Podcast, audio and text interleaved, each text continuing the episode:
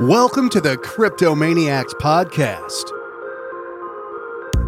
Join Taskmaster 4450 and John G. Olson each and every week as they dive into the crazy world of cryptocurrency. If you are new to crypto or you've been through a few bear markets in the past, this podcast is for you. It's time to start the show.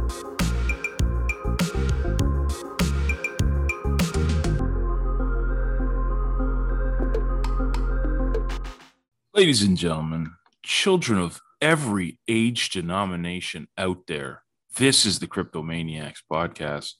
I'm John Goh. That's a dog barking in the background. And then Taskmaster 4450, ladies and gentlemen. Let's check in on Task, see how his weekend was. The big question, man, did you survive the red day? What red day? Well, you know, we had to talk about it. I mean, you know, yeah, it's like the elephant in the room.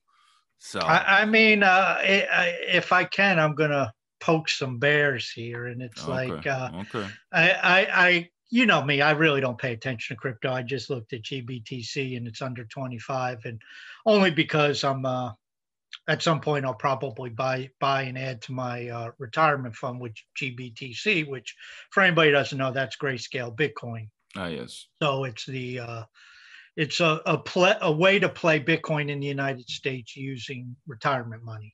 Mm-hmm. But oil got absolutely slaughtered yesterday, as did most commodities. And I've been watching lumber, which has been crashing, and you know that was the old argument that the inflationists were using. Oh my God, look at the price of oil, look at the price of commodities. So I guess now we're in deflation because they're crashing all over the place. I haven't seen what the market's been doing today, either commodities or equities. But yeah, I mean, you know, it's markets. They go up, they go down. And cryptocurrency, there's a lot of FUD. There's a lot of stupidity out there, if you ask me. And you know, there's talk about stable coins and regulation and all, you know, all of that has a bearing. But at the end of the day, I don't think the FUD really does as much as I don't watch it. But I'm sure if there's some listeners or viewers, you know, you look at the futures market and that's the big money. And that's what controls the gold market. That's what controls silver. So controlling Bitcoin and Ethereum is no problem for those people, in my opinion. You know? Yeah. The amount of money it would take them to move the market up or down is insignificant, comparatively speaking. It's again, I guess I'm in my little bubble because the only time I know of the price is like if I'm checking my wallet on Hive. Yeah, like, or you're on Hive and then going through Leo Finance, and every third article is about, you know, will Bitcoin get to 20 grand or whatever? Right? The end is here. Yeah.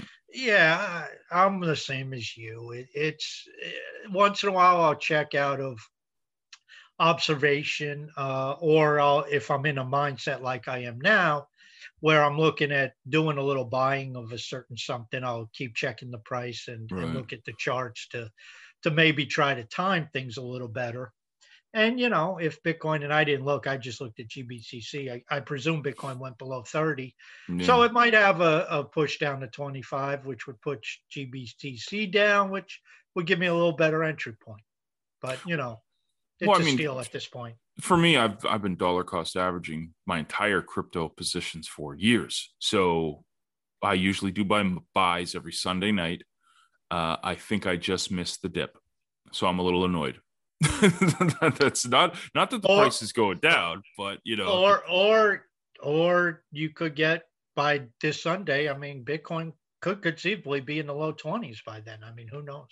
Yeah, I dollar cost average every day on Hive because every time there's a payout, I dollar cost average. Hey, what's the price of HBD? Can you pull up your wallet or? Just give me 1 second. It was 95 last I checked, but let's. Last I checked, it was 98, but it keeps bouncing around a little bit. Yeah, it is 96.9, so 97. Yeah. 97 when the market's crashing. So that's very interesting that the peg is somewhat held through this tremendous sell-off. Yeah.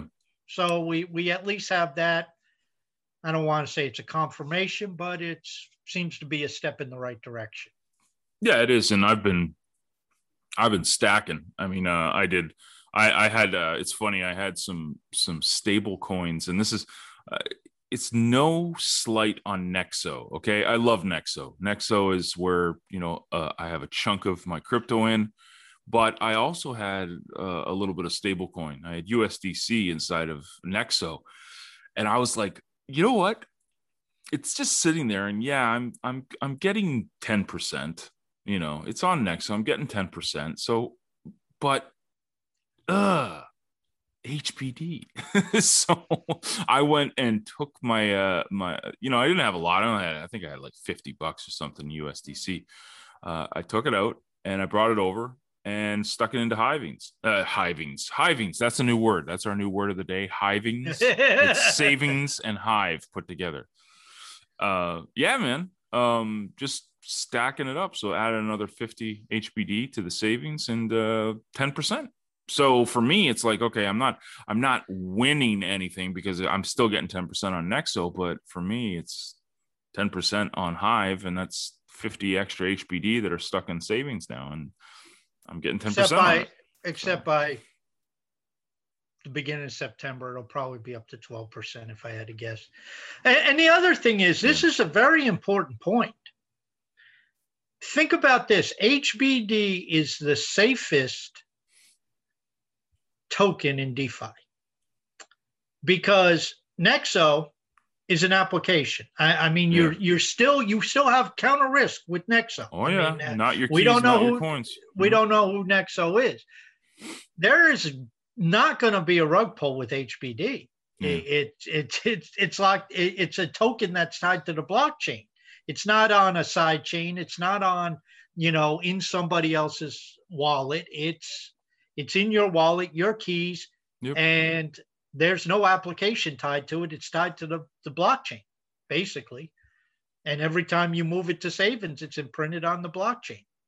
Yeah. Right there. So it's in the code. And it's you just mentioned this, all the potential regulations with stable coins and stuff. I mean, who's the government going to go after when it comes to Hive, right? Or the same people Hive blockchain went after when they found out we were using their name, and they just kind of looked around and said, okay, who do we sue? And it's like, who do we send a cease and desist to? Yeah, here's our mailing address, www.pissoff.com. Yeah, that's our... I mean, who are you going to send it to? I mean, maybe you could send it to Block Trades, but Block Trades says, I don't have it. I don't run that. It's not mine. I run a node, but that's no big deal. And even if Block Trades took down Block Trades' node, guess what? There's a bunch of other APIs and there's a bunch of other witnesses. So, it's all the regulation. I wrote an article and I don't think I did it justice drawing the parallel, but here's the parallel. Nexo is Napster. Cub Finance is Napster. All this other shit is Napster. Mm-hmm. Napster, you have something you can go after. You can go after a URL. You can go after a company. There's addresses, there's project teams. There's all of that. Right. With HBD, and you can do that with USDC because that's who the hell is USDC? That's Coinbase, isn't it? No, Cosmos.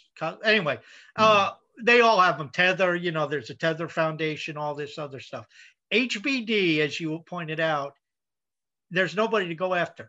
So HBD is like file sharing. You can go after Napster, but you can't go after file sharing. You can go after Tether. You can go after USDC, but you can't go after HBD. You can write all the regulations you want. They might apply to Napster, but it doesn't apply to file share because it's peer-to-peer.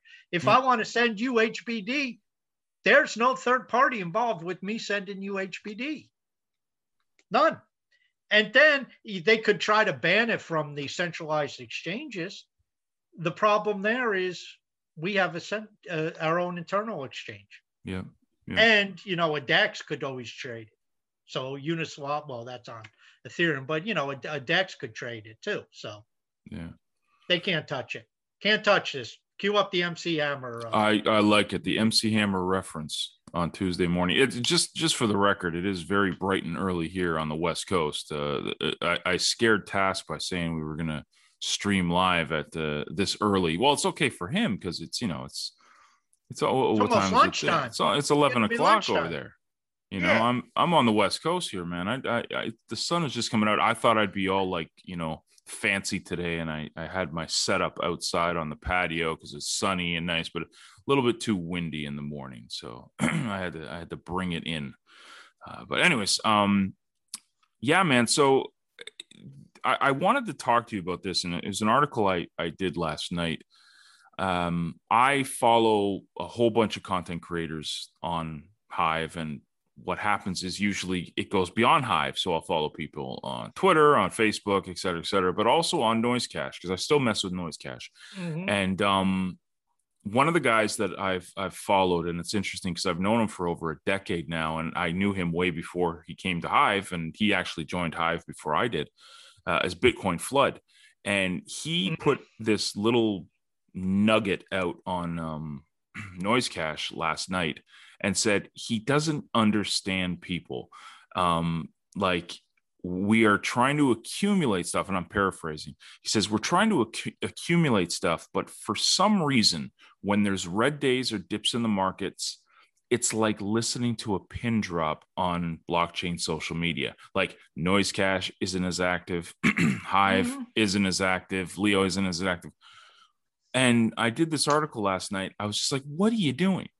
Like, it's, and I hope we could break this down again, because I, especially right now when markets are red and there's this sentiment like, oh, you know, again, here we go again, end is coming, to hammer home why it's important now to be as active, if not even more so now when it's slow, and I'm using little bunny ear quotes, then, you know, when everyone else is all excited and Elon is tweeting about, you know, crypto.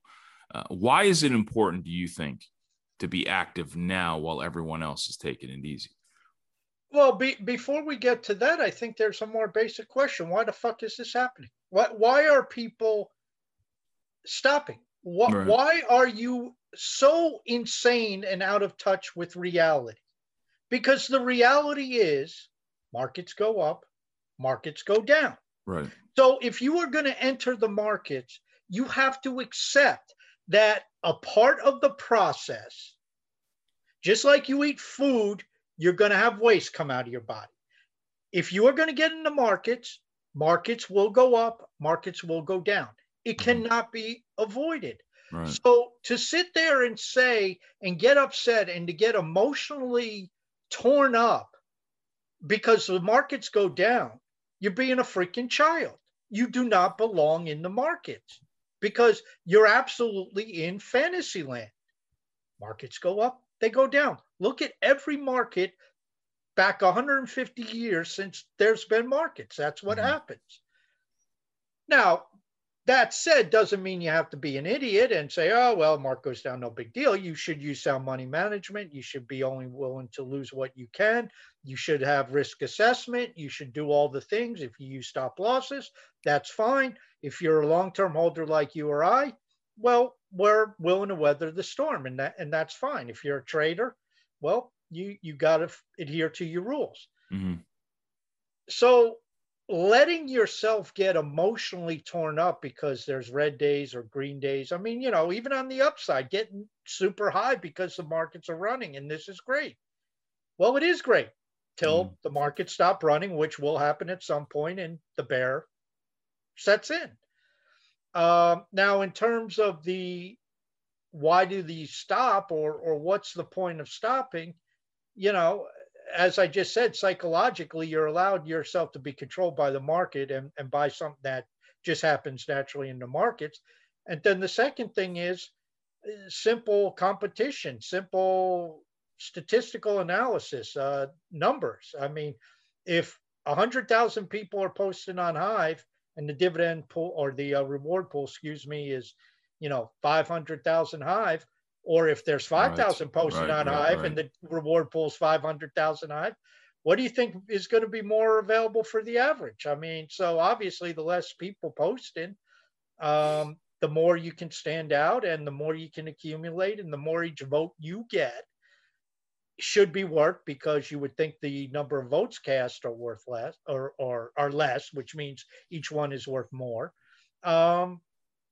You know, it's, you and I are from the school, you know, show up every day, whether the market's red, whether the market's green, whether Bitcoin is being shut down, whether the hash rate is up, down, we just show up and do what we do. We, we post content, we make videos. So what the market did yesterday, fuck, who knows? What the market will do tomorrow, fuck, who knows? What did you do yesterday? You showed up, you made content, you posted content. What did I do yesterday? Same thing. What are we going to do tomorrow? We'll show up, we'll make content, we'll post content. Right. I mean, it doesn't change. And that's why, you know, people look at our accounts and say, oh, you're so lucky. Screw you. I mean, it's been a lot of hard work and a lot of years and a lot of showing up on a lot of red days. You and I went through the, you know, 2-month run up in 2017 and then the, you know, implosion in 2018 that ended up taking things down over 90%. Yeah, yeah. And what do? We just kept showing up. And, you know, we know a lot of people left the blockchain at that time. I mean, we know there were hundreds of thousands of accounts that people just vanished. And many of them are still gone. But, you know, there's people like you and I, and they call me Dan, and Starkers and Aggroed and, you know, the other Matt and Block Trades and, you know, a lot of other people that are Assidio, Bitcoin Flood. I mean, you know, we can go on and on and on about all the people who are still here. They show up every day and they do what they're experts at. Marky Mark, I mean, many of the witnesses. You know, and they just keep doing the same thing they do. They're building whatever they're building. They're running their witness notes. They're posting content. They're commenting. They're upvoting. You know, it doesn't change. And, you know, do you think a guy like Marky is affected by the price? I mean, if he's doing some trading, he's paying attention and swapping some stuff around. But, you know, other than maybe, you know, the ROI he gets on his witness server, I don't know if Marky really gives too much of a hoot about the price, because Marky's doing the same thing every day that on STEM Geeks and, you know, with the people he's interacting with as you and I are. We just do what we do. You know, we make this video today, regardless of a red day yesterday. If the day was green yesterday, what do you think we'd be doing right now? A video. Yeah. Still be doing videos, still be doing content. The thing that I really, when this topic comes up, and it comes up a lot, the big thing for me is sticking out. And, you know, obviously the background that I have is in online business. And one of the first things you're taught in online business is consistency. And of course, speaking of consistency, that's what Eliana just mentioned in Periscope. She's consistent. Consistency is important, because most people come and go in this stuff, just like you said. So when the price is down 90%, you know, everyone starts disappearing. But sticking out is a lot harder to do when you're showing up once a month. But right now, when everyone is not showing up, this is the time you stick out, when there's less people creating. So if you know, regardless of your journey, I mean, we're not even talking about the fact that you're accumulating more crypto in the process, but let's just talk if you're a content creator, trying to build a business online, trying to build a brand online, whatever. The win is that you've got less competition, because most people aren't being consistent. That's the nugget. And that's why I think that little blurb from Bitcoin Flood hit me so much, because it was like, this is like, just like you said, what are you doing? Like, what is, you're making more and it's easier for you to stick out. I mean, it's what is not connecting up here, people? I there's another thing to this. You know, we get some we've had a couple of the heavyweights, if you will, on blockchain on here, and people, some people I've seen say, "Oh my God, how'd you get them?"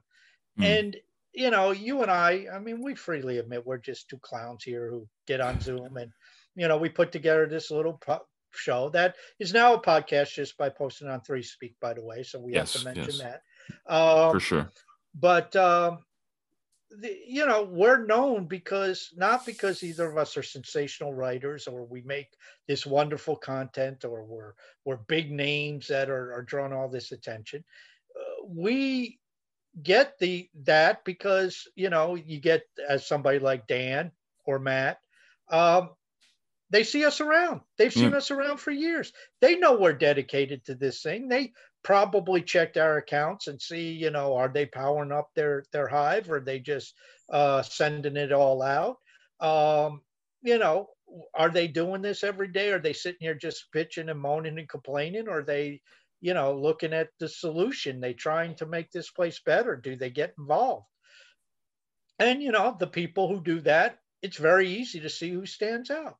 And the ones who just, you know, show up and consistently bitch about everything, or show up once in a while to bitch about everything, you know, they just get overlooked because, quite frankly, I'm going to ignore you too, as you will, because, you know, we don't have time for that. We don't believe in that. We see the potential here, and it's going to take a lot of work and a lot of effort. And, you know, from online business, I mean, yes, you can occasionally have the magical, you just hit the right link at the right time and things take off. But you know that 99.99% of the time, you're building a business, especially online, but even offline, it's just, you're just trudging along day by day, inch by inch, clawing and scraping.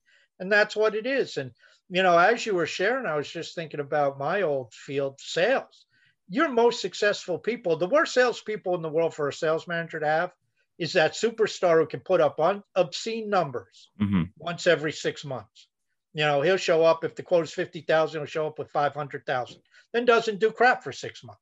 Right, you know, the best salespeople and the best companies have those salespeople that you don't know if they have a $100,000 a month going or if they have a 0 month going, because they're doing the same thing. They go out, they do their calls, they do their marketing calls, they do their prospecting, they're doing their proposals. They're just doing the same thing in and out. And the consistency is, okay, your results may be bad this month, but the saying is, if your activity is consistent, eventually the numbers will work in your favor and the sales will come because your activity is consistent, as long as your approach is proper. But those who say, okay, I'll go out and make a bunch of calls this month, then they don't make any calls 6 months later, you know, their pipeline's empty.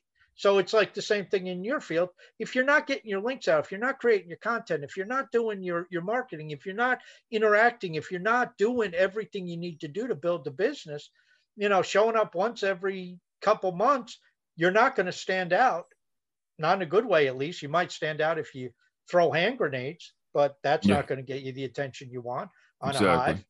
And, you know, the way to stand out is have your name. I mean, Leo Market Talk, we've talked about this a number of times. There's people who are making some significant upvotes from me on their, you know, Leo content, because I got a significant upvote and I met them through Leo Market Talk and they just kept showing up. I wouldn't have known their names otherwise. And now I see what they post. I read it. I follow them. I'll upvote them. And now that we're getting into all this SEO stuff, if they're doing that, I'll give them even a bigger upvote. So they're getting some nice rewards simply by showing up. I'm going to bring this. I love doing this. This is something I've done for years when it comes to, you know, online training and stuff. And I use this example. We're going to go with a sports analogy. You ready for this? Okay, here we go. Here we go. The game of baseball. Okay. Got a question for everyone that's listening. Do you only get scores in the game of baseball by hitting home runs? No, there's actually multiple ways that you get. And there's going to be a child that's going to join right there. And she was she just came over. I was about to say, yeah. So how do you get runs in baseball games? It's not just home runs. It's singles. It's bloop singles. It's it's doubles, it's triples, it's walks, it's wild pitches. The point I'm getting to is that you don't need to hit a home run every single time you're at bat. The key, though, is to keep showing up at bat, is to keep swinging. Because think about it now, we're going with this analogy here. The best paid baseball players on the planet only hit the ball about 3 times out of 10. So they strike out, they miss, they pop out, 7 times out of 10, they fail, basically. The point is they keep getting into the batter's box. They keep taking swings. They keep showing up. They keep working on their craft. They know they're not going to hit a home run every single time, but they're going to take a swing. And that's what we got to do as content creators. Well, and to be fair, we'll do a little geopolitics here, since we had a Canadian using a baseball analogy. Yes, we'll have an American using a hockey analogy. Oh, I love it. We'll do. I love it. I think anybody under probably 60 will agree with this statement. Wayne Gretzky was the greatest hockey player of all time. Some over 60 might have a little dispute with that. Right, yeah. They might say Gordie Howe, but, you know, we'll go with Wayne. Gordie Howe or maybe Bobby Orr gets thrown up. But, I mean, do you think Wayne Gretzky only did anything what do they play, 81 games, 82 games a year? Yeah, 82 games a year. Do you think he only, like, just 82 days a year he did something with hockey? Right, or do you think he was practicing? Do you think he was working out? Do you think he did stuff during the offseason? You know, even though it was the offseason, sure, I would presume he maybe took a week or 2 weeks or something after the playoffs, and he, you know, raised his umpteenth Stanley Cup.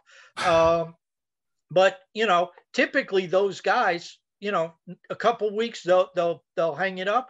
Then they get right back at it. You know, they get out there skating, they get out there working out, they'll you know, work on their shot, whatever. And, you know, Wayne Gretzky, yeah, he had this enormous talent. There's no doubt about it. But, you know, he wasn't the most physically gifted hockey player. Not at all. Not the fastest. Not the biggest. He didn't have the hardest shot. But he had an awareness that I'm sure he had to watch a lot of hockey. He had to study a lot of hockey. He'd had to observe the games. And it's the same thing with this. It's you have to show up every day and work at your craft and get better. And I mentioned this SEO, that was to help, you know, Leo Finance get more organic traffic, as you're aware. And many of your listeners, I'm sure, are aware, because they engage in that. But, you know, there's no magical, oh, well, we're going to write one article and this thing will be like at the top of Google. Right, it's just a lot of little stuff and a lot of people doing a lot of little stuff on a consistent basis that hopefully we can have a big difference a year, year and a half down the road. Well, Wayne Gretzky spent the first, you know, 15 years of his life honing his skills before he even, you know, got even close to a professional game. Right. You know, and that's what we do. And we get better and we get better and we get better. And like you said, we keep swinging. And, you know, in hockey, what do your scorers do? They keep shooting. They keep shooting. They keep shooting. They keep shooting. And sooner or later, that sucker is going to go in. And that's the nugget, and that's what I really think people need to get. So, like, don't pay attention to the price. Wait. Okay. Analogies. Wait. No, same analogy, hockey. Okay. Here we go. We'll tie it back. When is it easier to score a goal? Right. 5-on-5 or on the power play? There you go. Oh, lot less. There we go. See, when the price drops and people go on the sidelines, then it's a power play. And you get out there and the scorers, they love the power play. Oh, they start drooling because, I mean, there's only 4 defenders. Yep. See how he did that? You got to love that. I love. So what we're right now, what is happening is that there's a power play going on for the content creators and the people trying to accumulate more Hive right now. So the team we're playing against is the FUDsters. They're from Wall Street. The FUDsters of Wall Street. Washington. Washington. Yeah. We're on the power play. And now is the time for us to get out there and create more and to be. And I think it's 5-on-2. I mean, they got a slew of people in the penalty box. Oh yeah, for sure. I mean, it's not even 5-on-4 right now. I mean, so many people left the ice. It's 5-on-2. You got the goalie and a defenseman and a winger. Yeah.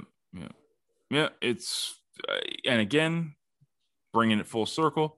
No idea why people don't see this. Why?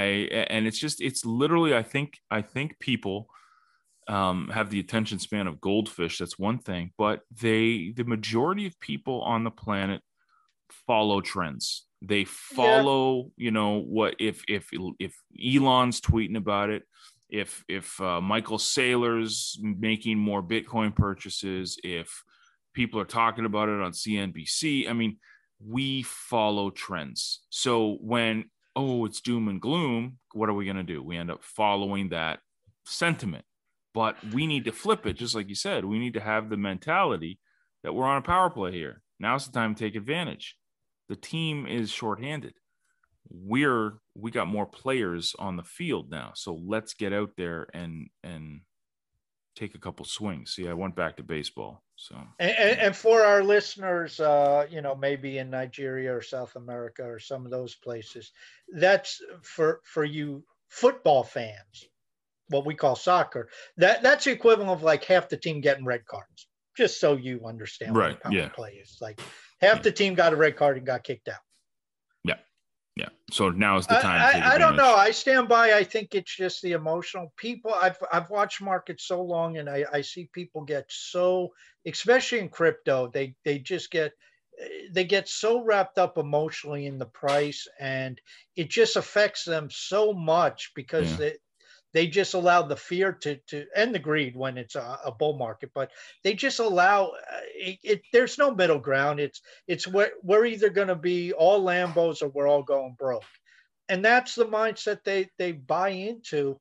And they just get, I've seen people on Hive, man, they're just like depressed when the price goes down. I mean, they're not just, oh shit, I'm losing a little money and laughing and say, oh shit, the stock market's down $800. My portfolio is getting killed, you know, and laughing about it. These people are literally depressed. And it's like, what the hell? You think Bitcoin's going away? Yeah. Well, Bitcoin's down 60%. Who cares? It might be down 80% before it's done. But guess what? Then it'll start ripping and it'll be up 200% because that's what Bitcoin does. Yeah. You know, it's funny. You touched on this too when we started about how HBD was probably it held its peg pretty well, even everything was selling. Of course, I always love throwing things out on the Twitter sphere, and I made this tweet yesterday because Aggroed tweeted out about Splinterlands, and the entire markets were in the red. Everything was doom and gloom. Things were going to hell in a handbasket. Everyone that's got the Splinterlands cards just sat there and smiled from ear to ear because I think my Splinterlands cards actually went up in value yesterday. Fuck you. You're welcome. Why is that? And why do you think, you know, Axie Infinity and Splinterlands, why are these things not only holding their own in these crazy markets, but actually growing? I don't know if you can equate an NFT to just a regular, you know, cryptocurrency. But, you know, right now, I mean, listen, if you look at this crap as projects, there's no doubt that, you know, when you stop looking at everything as a token, you look at the project. Right. I mean, Axie Infinity is hot right now. Of course, their token price is down 50% from where it was. Now their NFTs, the cards and the gaming pieces themselves may be up, but that comes from growth. As I've always said, you know, I get into these arguments about inflation. Screw your inflation. If your inflation's 200% a year, I don't care if you have 500% growth. Splinterlands right now has incredible growth from what I'm seeing. It's getting more popular. They're making more games. Shout out to Neil McSpading, who put out a tremendous post about, you know, getting involved with Splinterlands, a kind of a how-to guide.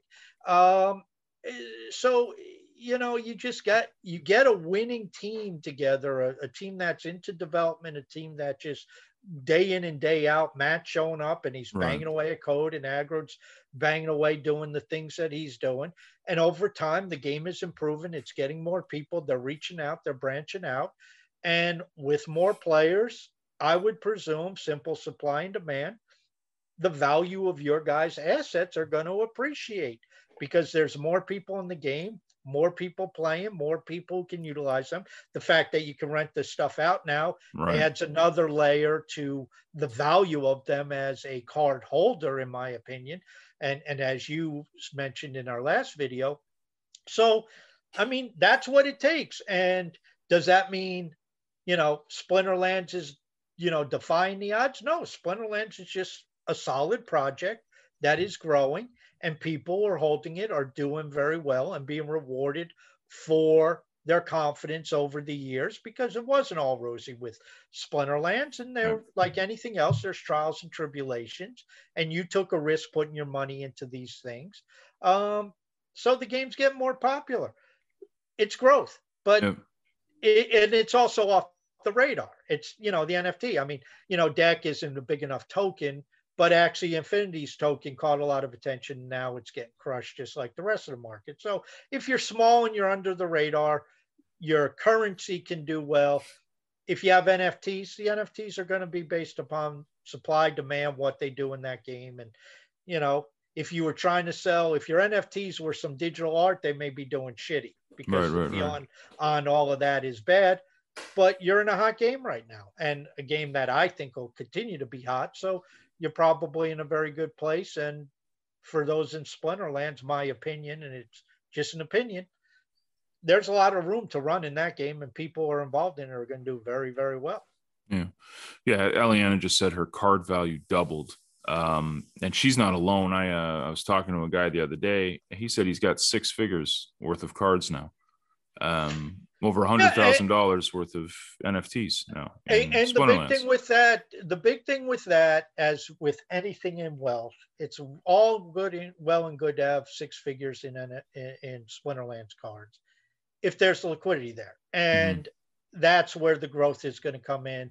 That's where the incredible value is going to come in, because then all of a sudden, this guy with $100,000 in cards, if he can unload them in 10 or 15 minutes, now you got an incredible market. And if he can do that, then his 100,000 cards is probably going to be worth a lot more, like $250,000, because you just have such a big market that can easily eat that. So the more Splinterlands grows, the more marketing that is done, the more each person signs up. I did see a tweet by the account, or maybe it was by Aggroed. I don't even remember if the account's tweeting anymore. But it talked about, you know, the total number of Splinterlands accounts, I think, is going to reach 125,000. Yeah, that was Aggroed. Yeah. And the number of players on a monthly average is like 20,000 or something. And for a blockchain game, that's very, very impressive. Very impressive. I think the things that are coming is what's really exciting for people. So one thing, the Untamed Pack sold out, which bumped all the prices of all the cards that are in that Untamed Pack set. They went up, but you still got SPS coming. That's big, right? You got lands coming, which is big, but to put the ribbon on top of, just like you mentioned, you can rent these cards out now in the game. You could always do it on third-party stuff like Peak Monsters and stuff, but the fact that it's in the game now, so you got people that are speculating, like me, speculating on the future potential of this stuff, but we don't need to just sit there and look at our NFT and look at, oh, look at that. Oh, look at, no, we can actually put our cards to use now and make a little bit of money each and every day from renting them out. And I put one of my gold foil legendary cards up. This thing retails for $1,700. I put it up for rent. I'm getting paid every single day now. Mr. Killy said there's 10,000 active daily users right now on Splinterlands. That's I crazy. Think I think what Aggroed put up was the monthly user. So you know that there is usually a difference between the two numbers. But 10,000 active daily users, amazing, is tremendous. Yeah. And then we have to give the flip side, which ties into what you were saying, your speculation. 10,000 people for a game is nothing daily. I mean, exactly. That's nothing. So the growth potential, I mean, this thing could be 100,000 by, you know, who knows when, but 100,000, we could be having this conversation, say there's 100,000 daily users and still make the same statement for a game. That's not a lot of users. Yeah. Yeah. Well, you put it like something like Farmville or Call of Duty or something like that. Like there's millions and millions and millions of people a day. Yeah. So the growth potential for this stuff. And I think things like Axie Infinity are helping. Splinterlands is its own little thing. And it's definitely on people's radar. I hope people listening to this take a good look at Splinterlands. Even if you don't know the game, even if you know, like the card games go over your head, they go over my head too. I mean, these people are completely skilled and they know exactly what they're doing. And just look at it from the potential of being at something at the beginning. Because like you said, if this stuff, this blockchain-based gaming stuff takes off, and now you have 100,000, 200,000, a million active daily users, what do you think is going to happen to the price of the assets you got? Yeah, what's that gold file card worth then? I mean, it's, you know, how many people will want it? Yeah. Yeah, well, I have the same situation with Exo. I mean, that's a different game, a lot further behind. I have a pretty good standing in it, I think, from what I own, even though I'm like you, I have no idea what the hell I own. Yeah, I don't know what the hell these cards do. But I'm speculating, I'm holding, and I put a bunch of money into it. And I like the game. I like the concept. I like what the developer said. We'll see if he can pull it off. And, you know, it's just, that's where you look at all of these things. And I had money to put in, you had money to put in, fine. But if you don't have money to put in, you can still get ahead in like Splinterlands. We'll use that as an example by playing the damn game. Play the game. Yeah. You play the game, you get some success, you get some cards from what I understand, you learn some strategy, you pay attention, and, you know, you start doing better, and maybe you rent a card or two or something that gives you more power, and, you know, you keep working your way up the scale. Yep. Yeah, that's the way to do it. And you build your packs that way. You do your daily quests, you get your rewards cards, you can play the game, you earn some DEC. And that's just, you know, the tip of the iceberg when it comes to something like Splinterlands. Like you, so again, it's the tip of the iceberg when it comes to Hive. I mean, there was a tweet on Twitter. Well, of course, it's on Twitter. Where else would there be a tweet be? But there was a poll on Twitter, and it asked, "Are you a Hive maximalist?" Yes. And Hive Blocks put it out. Yeah, Hive Blocks. Okay, I forget who did it, and. You know, I don't consider myself a Hive maximalist because I believe we're going to need all this bandwidth. There's a lot of great projects out there. I think Cardano is going to be successful. I think Ethereum has its place. Bitcoin, I think, is a store of value. BSC, if they don't get shut down, they'll be okay. You know, but I'm getting to the point now. Yeah, I know there's other things out there, but it's like with Cup Finance. I don't look at any other DeFi because fuck, Cup Finance gives me all I need. You know, now if I need a stable coin, I got HBD. I don't need to worry about Tether, USDC, or any of the stuff I got.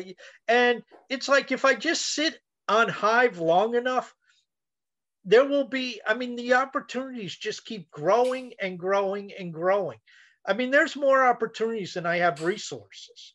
Yeah. Even if I pulled in some fiat, I still don't have enough resources for all the opportunities. Yeah, I could get involved and start going buying Splinterlands cards, but you know, I could also start going and buying more, you know, Leo or more Cup Finance or more HBD or more CTP. Or nice update by the way on the CTP. I tip my hat on that.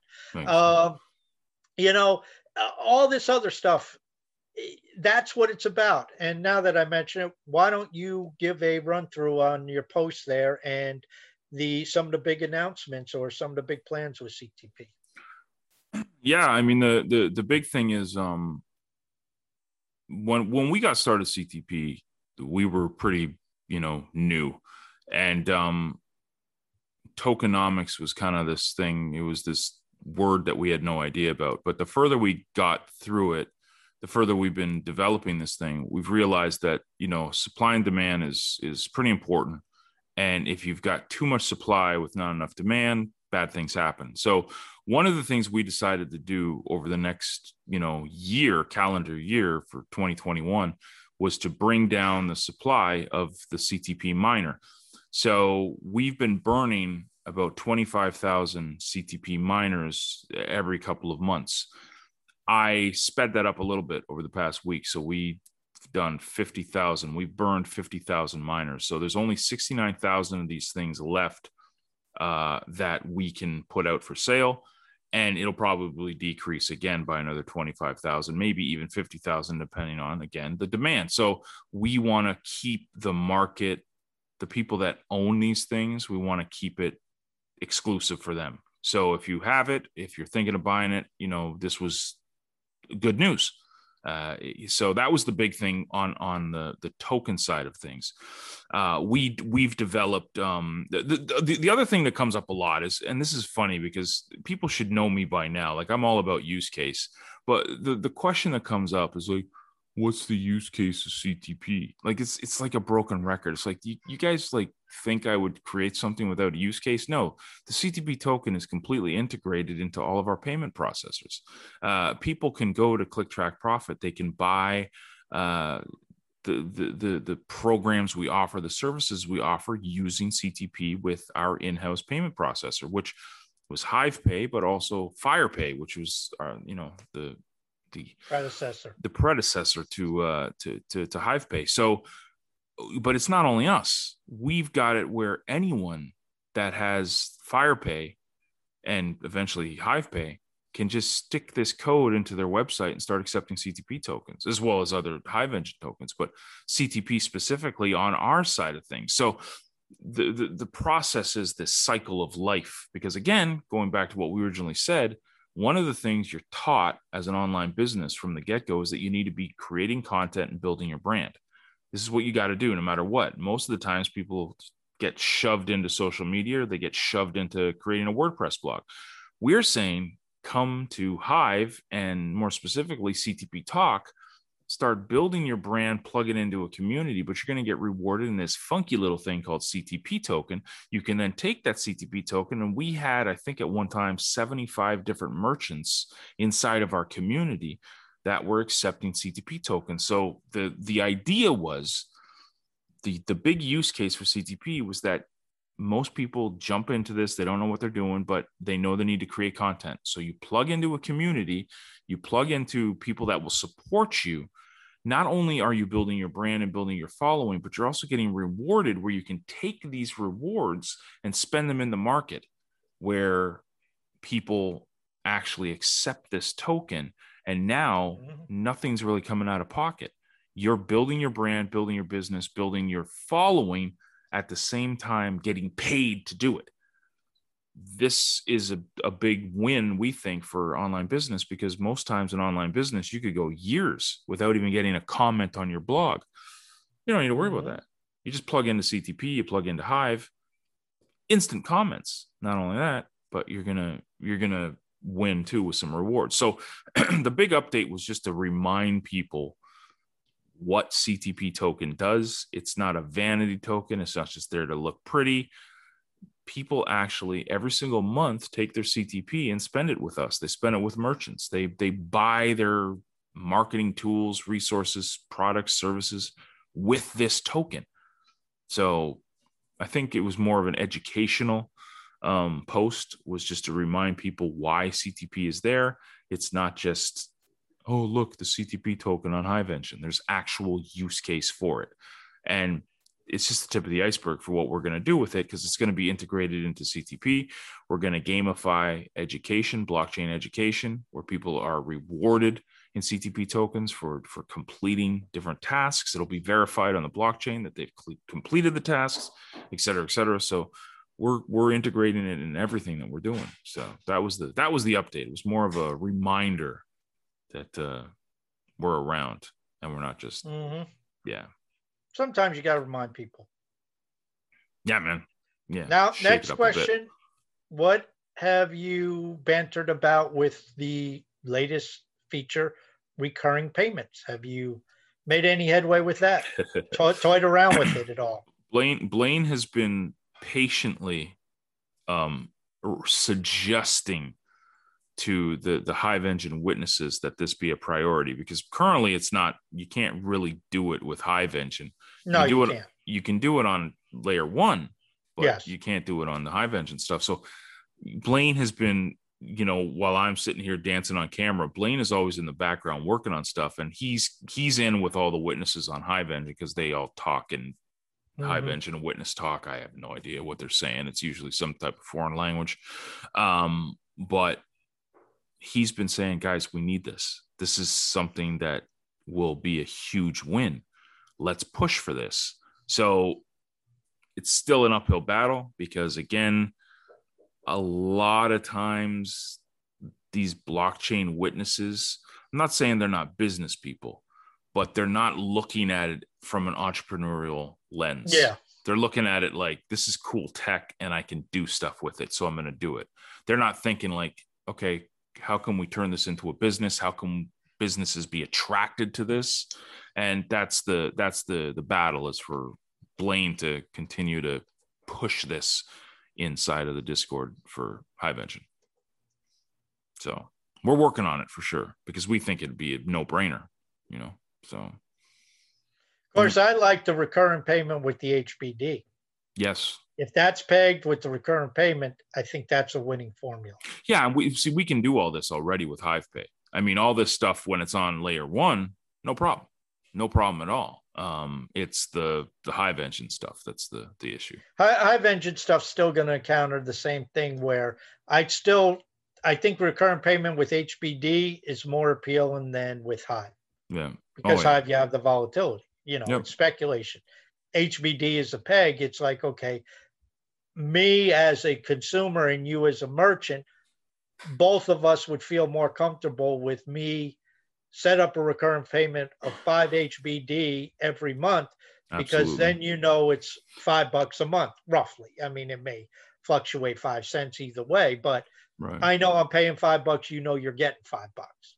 Yep. And that's big for online entrepreneurs, because that is the foundation for your business. People are always like, just like you said, like, oh, you know, the big salesman can do a big sale every 6 months. Well, that's not a business. The business is the recurring subscriptions each and every month, where you know that you're going to get this every month and you can adjust your plans accordingly. So yeah, you have an HBD peg where you're getting $5, $10, $20 a month from customers. Now you're building something, right? And that's where I think big potential is. So that's good to go. I mean, you know, that's in HivePay, no problem. It's just the Hive Engine stuff is tougher. So, yeah. Now, did you put that in HivePay? Yeah, it should be in there, good to go, so people can. It's all blockchain based, right? Like it's right on the code. So we just did a little edit, kicked it, did some things, put a little lipstick on it. It's good to go. So there you go. Speaking of Blaine Jones, he just showed up. So there you go. he just showed up. Hi, Blaine. How you doing? Welcome. So yeah, man. Well, that's good. That you know, we have these features on blockchain. We need to utilize them. Yep. And the peg seems to be holding. So I think that with the recurrent payments opens up a huge avenue. Yeah. Yeah, and it's, again, like I said, like that's what's very attractive to entrepreneurs, that ability to know that you're going to get $1 every month, to know you're going to get $5 every month. You do that, you build. It's much solider foundation than, you know, just like you said, if you're trying to get Hive or CTP for that matter each and every month, the price goes up and down. But a peg, you know what it is, right? So, yeah, and if the price goes up, then I'm giving too much money. And if the price goes down, then I might not have enough there to, you might close me out that month, because, you know, last month it took 25, but this month it takes 50 because the price went down 50%. It's like, I only got 40 in my account. Yeah. So that's what it is. So yeah, it's exciting, man. And again, I think the big thing is when you think like an entrepreneur, you see these things and you're like, oh my gosh, let's get it done. But then you run into a little bit of friction from people that might not necessarily think as an entrepreneur. They're more like, oh, I can make things go bleep and blop on a computer screen. Yeah. Entrepreneurs go, okay, yeah, you can do all that, but let's keep it going, folks. Let's start building more things. So yeah, there's a use case that people can pick up and run with. Yeah, exactly. Any news you could share? Any big plans for CTP that you've kept in your back pocket that you want to unleash? Well, I mean, the big thing is once I get done this this crazy traveling, I feel like a hobo living off of people's couches and stuff right now. But I'm back home in about a week and a half. So after that, it's game on for me. Blaine, I think, has got 3 weeks off or something like that coming up here. So we're just going to be pushing hard, man. We're gonna get a lot of things out and pushed out, and it sucks. It's life. Things happen, but the important thing, we're doing full circle here again, is you keep showing up, and you keep taking swings, and it's not guaranteed that you're going to knock it out of the park every day, but you just, things happen in life. You get thrown curveballs. You just got to adjust. You got to just keep swinging, and that's what's so cool about this. Oh, I guess the big news that we saw, this is the first thing I sent to Blaine yesterday. Dappler is for sale. It reminded me, even if, Dappler is really cool. I like it, but E&C is good too, but we can do all this stuff. Like, you can do it all mobile now. You don't have to be stuck behind a desk to create content, to engage with content. Like, get out there, folks. Take the swings. Don't sit back and wait for Elon to tweet again. Like, just get out there and continue to create, and good things will happen. Yeah, and I mean, whatever Elon's going to tweet is going to piss you off anyway. So who cares? Exactly. And he's got less credibility now than John McAfee. And McAfee's been dead a month. I mean, why anybody pays attention to... And I'm a big Elon Musk fan. I own Tesla stock. I've done very well with Tesla stock. I love this guy's vision. But when it comes to crypto, who gives a crap? If he talked about cooking, I wouldn't pay any attention to that either. Yeah. Now, he may be a great cook. I don't know, but I don't care. Yeah. Now, if he talks about electric vehicles, I'll pay attention. Rockets, I'll pay attention. Crypto, who cares? The guy's a clown when it comes to that. I'll tell you that. I've been out in Vancouver now for a little over a week. Let me just say that Tesla is doing very well in Vancouver. It's basically every second or third car you see out here is a Tesla. So that's why your stock is doing really good, because of the beautiful city of Vancouver, British Columbia. So yeah, well, and, you guys aren't too far from California, so they just send them up the coast there. And, yeah. I mean, it's just I don't know.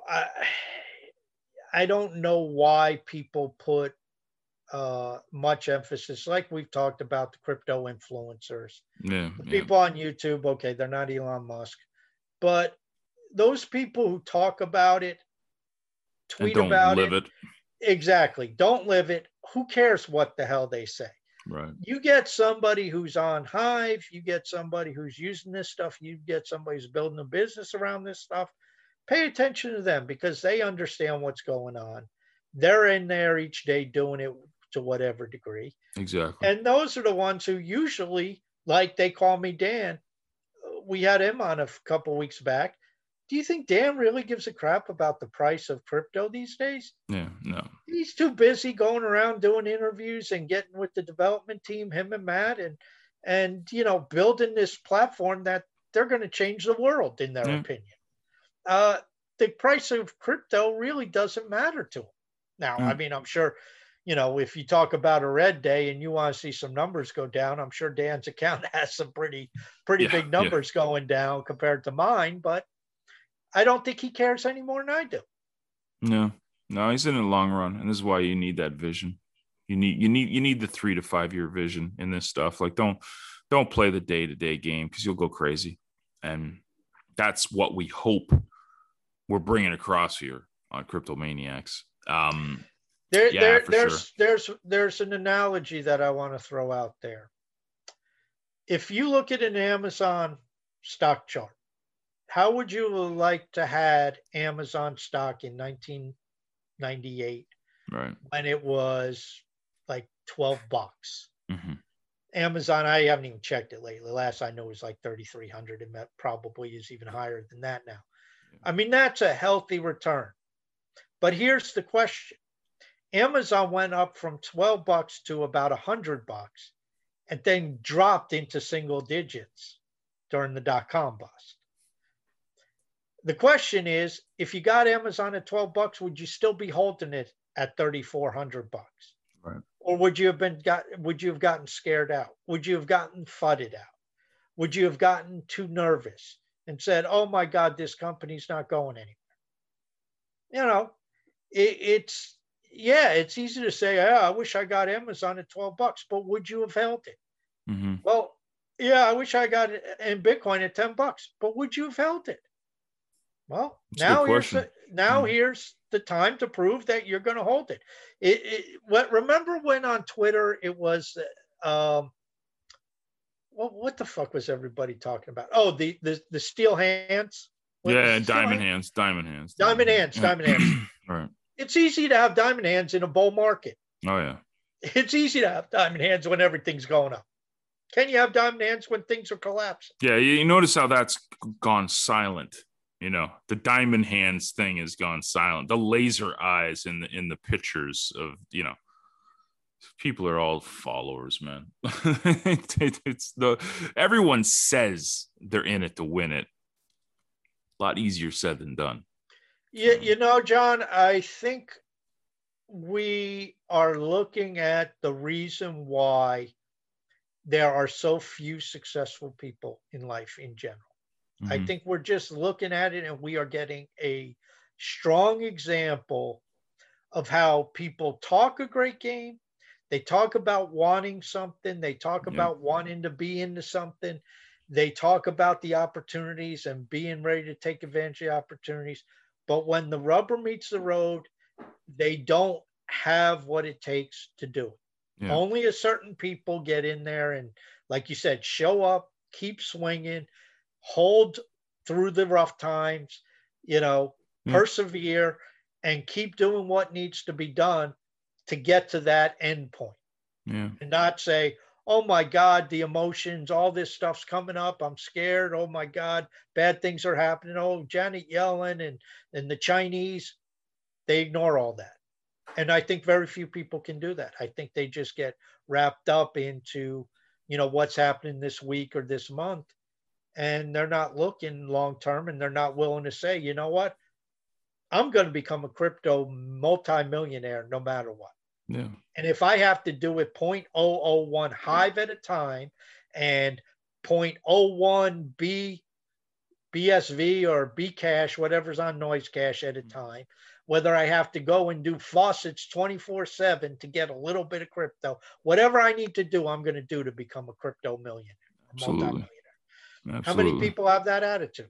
I'm going to become a huge raging success on Hive. I am going to start an online business, and I'm never going to have to work an office job again.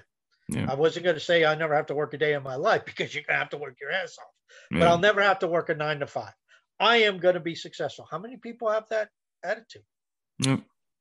Yeah. It's a mindset, and it's an attitude towards the approach and how you keep showing up, taking swings.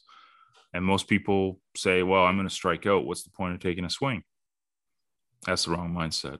So speaking of showing up, let you guys know that this is obviously the first episode of CryptoManiacs this week. We have another one coming up on Friday.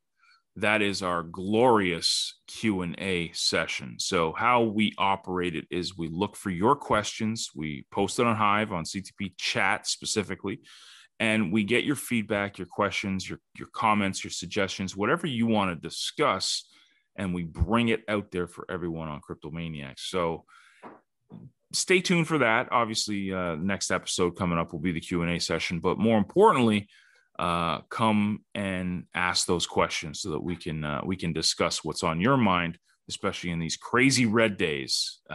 But yeah, thank you guys for listening. That's Task.